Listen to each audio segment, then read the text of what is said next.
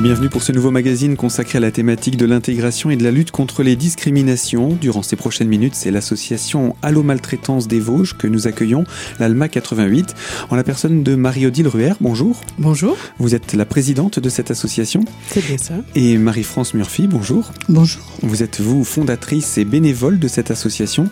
Et euh, avec vous deux, eh bien, nous allons parler aujourd'hui d'une thématique qui peut surprendre puisqu'on votre association s'appelle Allo Maltraitance. Et eh bien aujourd'hui, on va parler de bien-traitance. Pourquoi le, choix de ce thème? Alors, euh, la bientraitance rentre dans la mission d'Alma en ce sens que nous devons participer à la prévention de la maltraitance. Donc, euh, la bientraitance étant une attitude euh, qui essaie d'éviter la maltraitance, nous avons donc une action dans ce sens, c'est-à-dire sensibiliser les personnes à l'attitude de bientraitance visant à éviter la maltraitance. Alors on va expliquer quand même ce que c'est que la, bientraitance. Euh, on va essayer d'apporter une, définition, même si et en existe-t-il une? Alors ça, oui, c'est un petit peu le problème. Il a, enfin, ce n'est pas un problème. on n'a pas euh, pour objectif de définir la maltraitance. Euh, je vais juste faire un, petit historique. Euh, en fait, on, a commencé à parler de bien-traitance envers les enfants, puisque euh, c'était eux qui avaient une, qui étaient dépendants un maximum, donc qui avaient besoin d'aide. Et donc c'est à, c'est pour à partir de pour eux que l'on a commencé à parler de bien-traitance. Et puis après, c'est arrivé dans les années 2000 dans chez les personnels soignants, parce qu'on s'est aperçu que les personnels soignants s'arrêtaient souvent aux soins à la pratique du soin. C'est vrai qu'il n'y a pas si longtemps, dans les hôpitaux ou bien même dans les maisons de retraite, euh, la personne était considérée après le soin. Donc on s'est rendu compte dans les années 2000 qu'il fallait euh, faire un petit peu de progrès sur, euh, sur ce plan-là. Et l'ANSEM, donc qui est l'Agence nationale de l'évaluation et de la qualité des établissements sociaux et médico-sociaux, a fait paraître en 2008 à l'intention des soignants un guide de recommandation des bonnes pratiques professionnelles. Donc c'était une attitude qui vise à s'attacher au bien-être de la personne en gardant toujours à l'esprit le risque de maltraitance. Donc c'est vraiment au départ euh, euh, en, vue d'améliorer les soins euh, que prodiguaient les soignants. Mais on se rend compte aussi aujourd'hui que ça peut très bien s'appliquer aux personnes auxiliaires de vie qui, qui participent à la vie des personnes dépendantes par l'intermédiaire d'une association de prestation de services. C'est aussi une attitude à avoir pour toute personne qui a besoin d'une aide.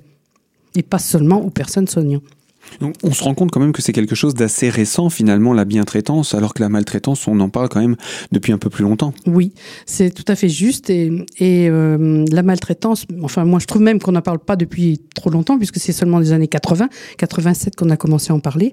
Mais, bien, vous avez raison, beaucoup après, euh, puisque c'est juste en 2000 et 2008 qu'on a commencé à, mettre en place certaines choses. Mmh. Euh, alors euh, pourquoi euh, la maltraitance et le soin sont liés? Parce que la personne qui est dépendante euh, a donc besoin d'une autre personne pour effectuer certains actes ou pour euh, être soigné. Et on s'est rendu compte que quelquefois les soignants avaient une emprise un peu trop grande sur la personne dépendante et euh, appliquaient leurs pensées, appliquaient à la personne qu'ils avaient en face d'eux, imposaient des choix qui n'étaient pas forcément celles, celles du, du, ceux du patient. Donc on s'est aperçu qu'il y avait comme une sorte de euh, violence douce ou négligence euh, qui en fait devenait une maltraitance psychologique pour ces personnes. Euh, dès lors que l'emprise du soignant devient trop grande sur la personne soignée, il y a un déséquilibre entre ces deux personnes et la maltraitance psychologique, mais peut-être même physique après, dans des cas très graves, voilà, peut, peut s'installer.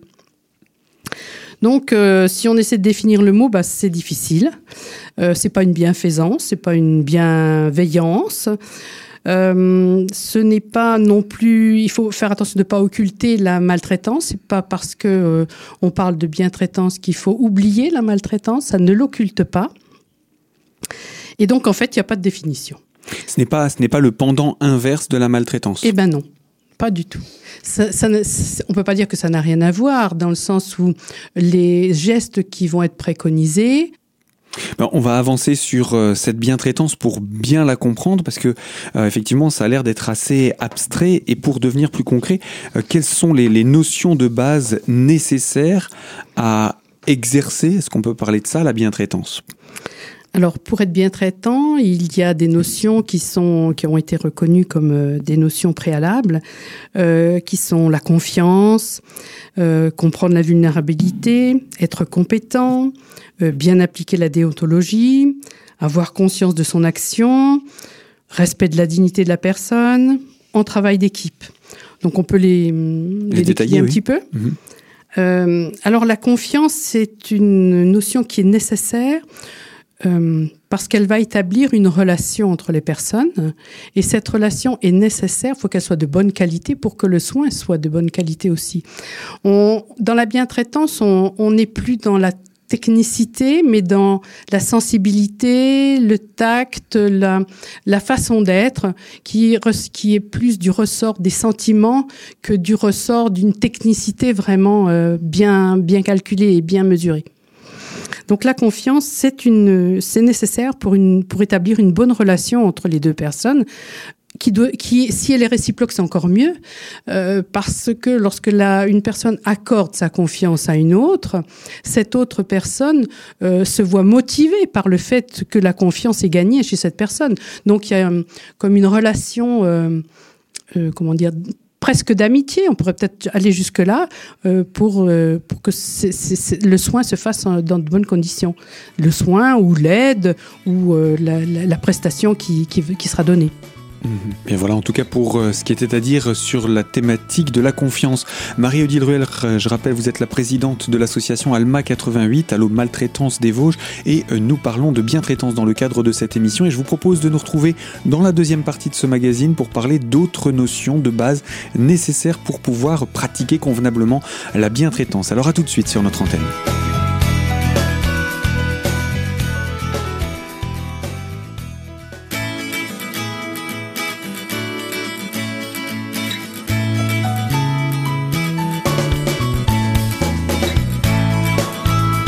Deuxième partie de notre magazine consacrée à la thématique de la lutte contre les discriminations et en faveur de l'intégration des populations. Et nous parlons aujourd'hui de l'ALMA 88, l'association Allo Maltraitance des Vosges, en compagnie de sa présidente Marie-Odile Ruher.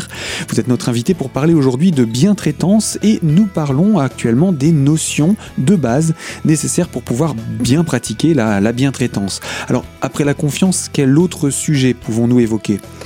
Alors après la confiance, euh, il faut comprendre la vulnérabilité. Il faut vraiment être conscient et, et savoir ce qu'est la vulnérabilité. Alors on dit qu'une personne est vulnérable lorsqu'elle peut pas se défendre toute seule. Euh, chez les personnes âgées, donc qui est euh, les personnes ou les personnes en situation de handicap, qui sont les personnes qui sont un peu notre public, on pourrait dire, euh, une diminution de leur capacité, par exemple cognitive, entraîne une situation de vulnérabilité. Ça peut être euh, par manque ou défaut d'analyse, un abus de faiblesse. Voilà. Donc ça, c'est un exemple de, de, de vulnérabilité qui va conduire à une maltraitance. Alors, c'est sûr que euh, il faut que ces pers les personnes qui aident, les personnes dépendantes, euh, aient conscience et puissent gérer cette vulnérabilité et pas en profiter.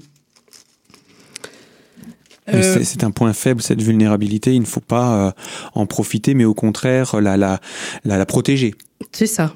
On, je pense cette, cette vulnérabilité dans le cas euh, de personnel euh, d'aide à domicile ou de prestations, enfin qui effectuent des prestations euh, auprès des personnes dépendantes et qui euh, ont, ont profité financièrement de certaines personnes. Mmh. Hein, donc la, la vulnérabilité, c'est il faut le, la retenir, les bien analyser, savoir qu'elle est là. Alors, euh, la plupart des gens sont bien traitants, faut pas, mmh. ont, ont dans l'esprit d'être bien traitants. Hein, faut pas, faut pas dire de, la, de ce qui n'est pas, euh, mais il arrive que cette vulnérabilité entraîne et pousse certaines personnes à, à devenir maltraitants. Ça devient une, une, tentation un peu trop facile à, à, à laquelle céder, quoi. Tout à fait. Hum, donc après cette euh, vulnérabilité, eh bien il faut être compétent. Donc pour être compétent, eh bien il faut disposer d'un savoir suffisant euh, pour comprendre et traiter un bon nombre de situations, surtout, je dirais, en milieu euh, résidentiel des personnes âgées euh, ou des personnes en situation de handicap, euh, là où il y a multiplicité de, de situations. Et avoir des aptitudes, des attitudes pardon, qui sont adaptées. Par exemple, si on prend le cas d'une personne atteinte de la maladie d'Alzheimer, eh bien, il y a tellement de types de situations, de, de maladies que la personne devra faire attention comment est la réaction de la personne malade pour pouvoir adapter son langage, sa façon d'être en face d'elle, la façon de, de s'interroger, la façon de euh, simplement de dire bonjour pour pas que ce soit perçu comme une agression. Et, mmh. et le, la seule, ce qui permettra à la personne soignante de pouvoir euh, avoir une attitude adaptée, c'est bien de connaître ce qu'est la maladie d'Alzheimer. Donc de bien être compétent et, de, et bien de connaître tous les, éléments qui gravitent autour de la personne dépendante. Hein. Pas simplement euh, l'aspect symptomatique, mais aussi euh, l'aspect humain et de ce que l'individu en face euh, ressent dans ce genre de situation. On pense à la maladie d'Alzheimer très facilement parce que en tant que maladie dégénérative, on, peut se rendre compte assez facilement de quand on arrive dans la maladie avancée de, l'impact de cette maladie. Par exemple, un, un infirmier, je prends l'exemple, un infirmier à domicile qui viendrait puis que la personne ne le reconnaît plus, mhm. euh, ça peut être un signe d'une attitude différente à avoir et pas rentrer dans le messie, mais souvenez-vous, c'est dans ce sens-là aussi que... Tout à fait. C'est c'est une adaptation continuelle euh, à la à l'attitude de la personne qui demande de l'aide. Donc et ça, ça demande, comme on le verra un petit peu après aussi, une remise en question continuelle.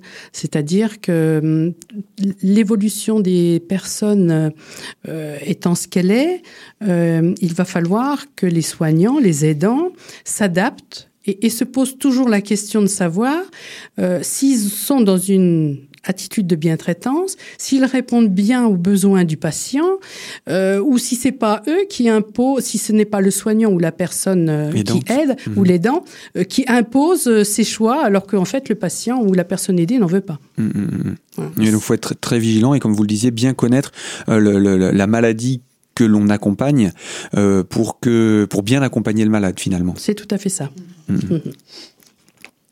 Alors donc euh, voilà pour cette notion en tout cas de, compétence. Il y a d'autres euh, notions comme ça de base nécessaires à, la bientraitance? Oui, oui, il y a la déontologie. Alors la déontologie, elle, elle fixe euh, les missions, elle fixe le métier, elle fixe également le périmètre de, ce que, de ce que peut faire la personne dans un métier particulier. Et donc il faut que cette déontologie soit respectée par le personnel soignant comme par le personnel aidant.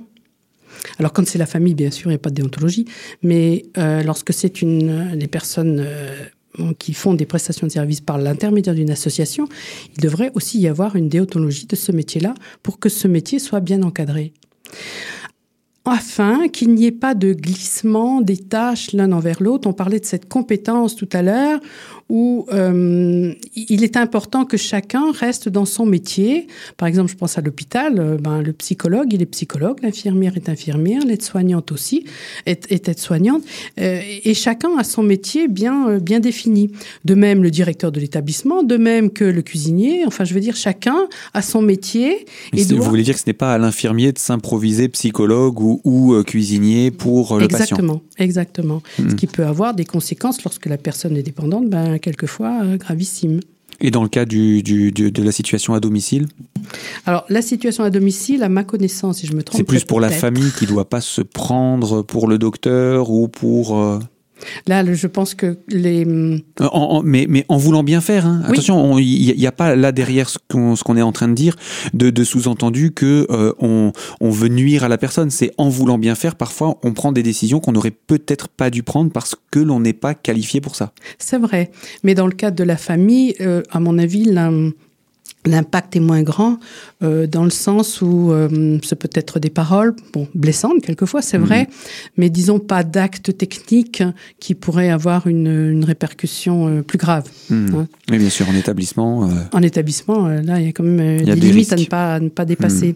et, et pour ce qui est du donc du des personnels qui sont par la, qui, qui travaillent par l'intermédiaire d'une association je sais pas s'il y a une, dé, une déontologie qui est prévue pour eux franchement là c'est vrai que euh, c'est peut-être aussi à creuser et voir si effectivement ce, ce, métier est régi par une déontologie particulière. Et eh bien voilà pour cette notion donc de déontologie autour de la bientraitance. Marie-Odile, vous restez avec nous. On va encore parler d'autres notions de base à ne pas oublier quand on veut pratiquer convenablement la bientraitance. Et tout cela, c'est autour de l'association Alma 88 que vous présidez. Alors à tout de suite sur notre antenne.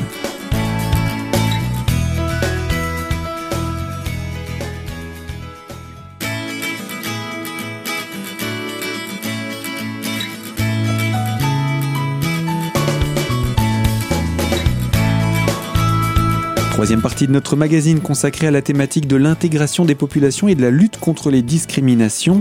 Nous donnons la parole aujourd'hui à l'association Alma 88, Allo Maltraitance des Vosges, et plus particulièrement à sa présidente Marie-Odile Ruher, pour parler aujourd'hui de la bientraitance. Alors nous n'avons fait que commencer à effleurer ce sujet, un sujet assez vaste que celui de la bientraitance, et nous parlons actuellement des notions de base nécessaires pour pouvoir pratiquer finalement cette bientraitance. Marie-Odile, euh, on a évoqué la la vulnérabilité, la déontologie. Euh, une autre notion encore à, nous présenter mhm. euh, donc celle qui suit euh, est, celle de la conscience de son action, c'est-à-dire que la personne aidante doit se rendre compte de la nature de l'emprise qu'elle a sur la personne aidée. Elle ne doit pas aller au-delà de ce qu'attend la personne aidée. Elle ne doit pas imposer ses, actes, elle ne doit pas imposer ses idées. Elle doit euh, savoir qu'elle est dans une situation d'aide et que euh, ça peut avoir des, répercussions et des conséquences pour la personne aidée. Euh, c'est un petit peu complexe comme, euh, comme présentation, ça reste très, très théorique. Concrètement, ça, ça signifie quoi? Ça, ça, veut dire que, hum, on parlait tout à l'heure de confiance, mhm.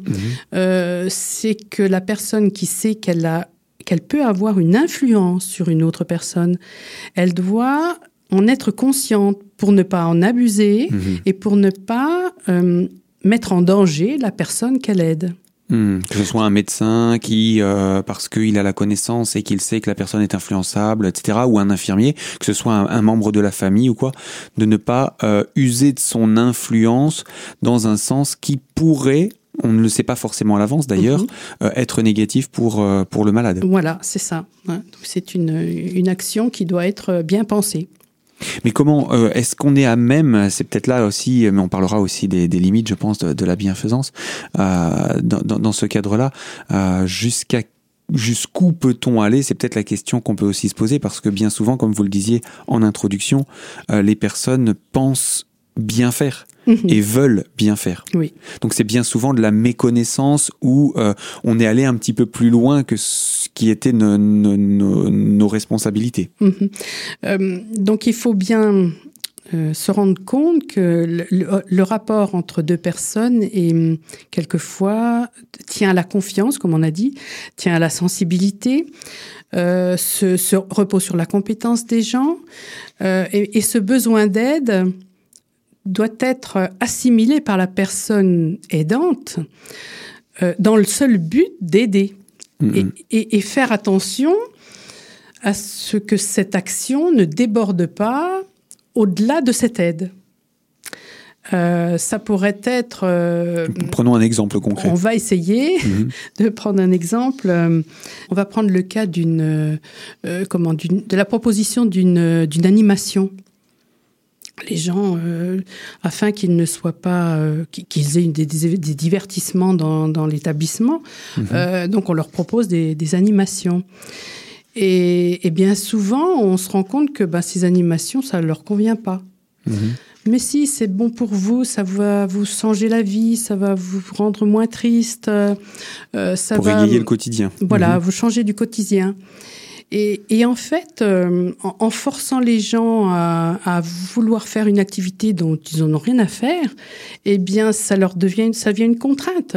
Mhm. Donc dans ce cas-là, la personne, elle avait au départ une une, envie euh, euh, tout à fait positive de faire avancer, de, de divertir le, le, résident, mais en fait ça ne convenait pas du tout aux résidents. Donc là, si elle avait été consciente du fait que, ah, attention, la personne, en fait, elle n'est pas réceptive à ce que je lui propose, bon, ben, je vais peut-être changer ou je vais peut-être abandonner. Donc il faut vraiment euh, avoir une bien conscience de, de son action pour voir si elle répond bien euh, à ce que demande le patient. Voilà, j'espère que j'ai préparé hein. en, fait ce que vous voulez dire pour reprendre l'exemple de cette animation, c'est avant de mettre en œuvre l'animation, euh, bien s'assurer que c'est quelque chose qui correspondra aux attentes de la personne en face. Pas se dire bah tiens je pense que ça peut être bien pour elle donc je le fais, mais euh, quelque chose qui ne sera pas imposé, mhm. hein, qui tiendra compte avant en fait. Hein, euh, en amont. Mhm. Voilà du besoin, du besoin de la personne en face. Voilà. Donc, ah, quand on propose une action ou quand on a une action, ben, est-ce que c'est bien celle-là que le, que le que le patient attend ou que le mm-hmm. résident attend? Tout à fait. Alors on, va continuer d'autres euh, notions encore à, avoir sur la bientraitance. Alors il nous reste encore une, une très importante, c'est le respect de la dignité de la personne. Alors ça c'est une des des notions les plus importantes, je dirais. Eh bien, euh, Marie-Odile, on va manquer un petit peu de temps pour euh, présenter cette euh, autre notion importante et je vous propose pour cela qu'on puisse se la garder sous le coude. On en parlera la semaine prochaine dans notre prochain magazine sur cette thématique donc de la lutte contre les discriminations, l'intégration des populations autour de l'ALMA 88 et sur la thématique de la bientraitance. Donc à très bientôt sur les ondes de Radio Cristal. Je vous rappelle que ce magazine est disponible en podcast sur notre site internet vous allez sur l'onglet podcast et vous cliquez sur l'invité. Vous pouvez d'ailleurs même y rechercher l'ALMA pour euh, retrouver toutes les émissions déjà réalisées avec son équipe. Euh, moi, je vous dis à très bientôt sur les ondes de Radio Cristal pour également d'autres thématiques à évoquer sur notre antenne.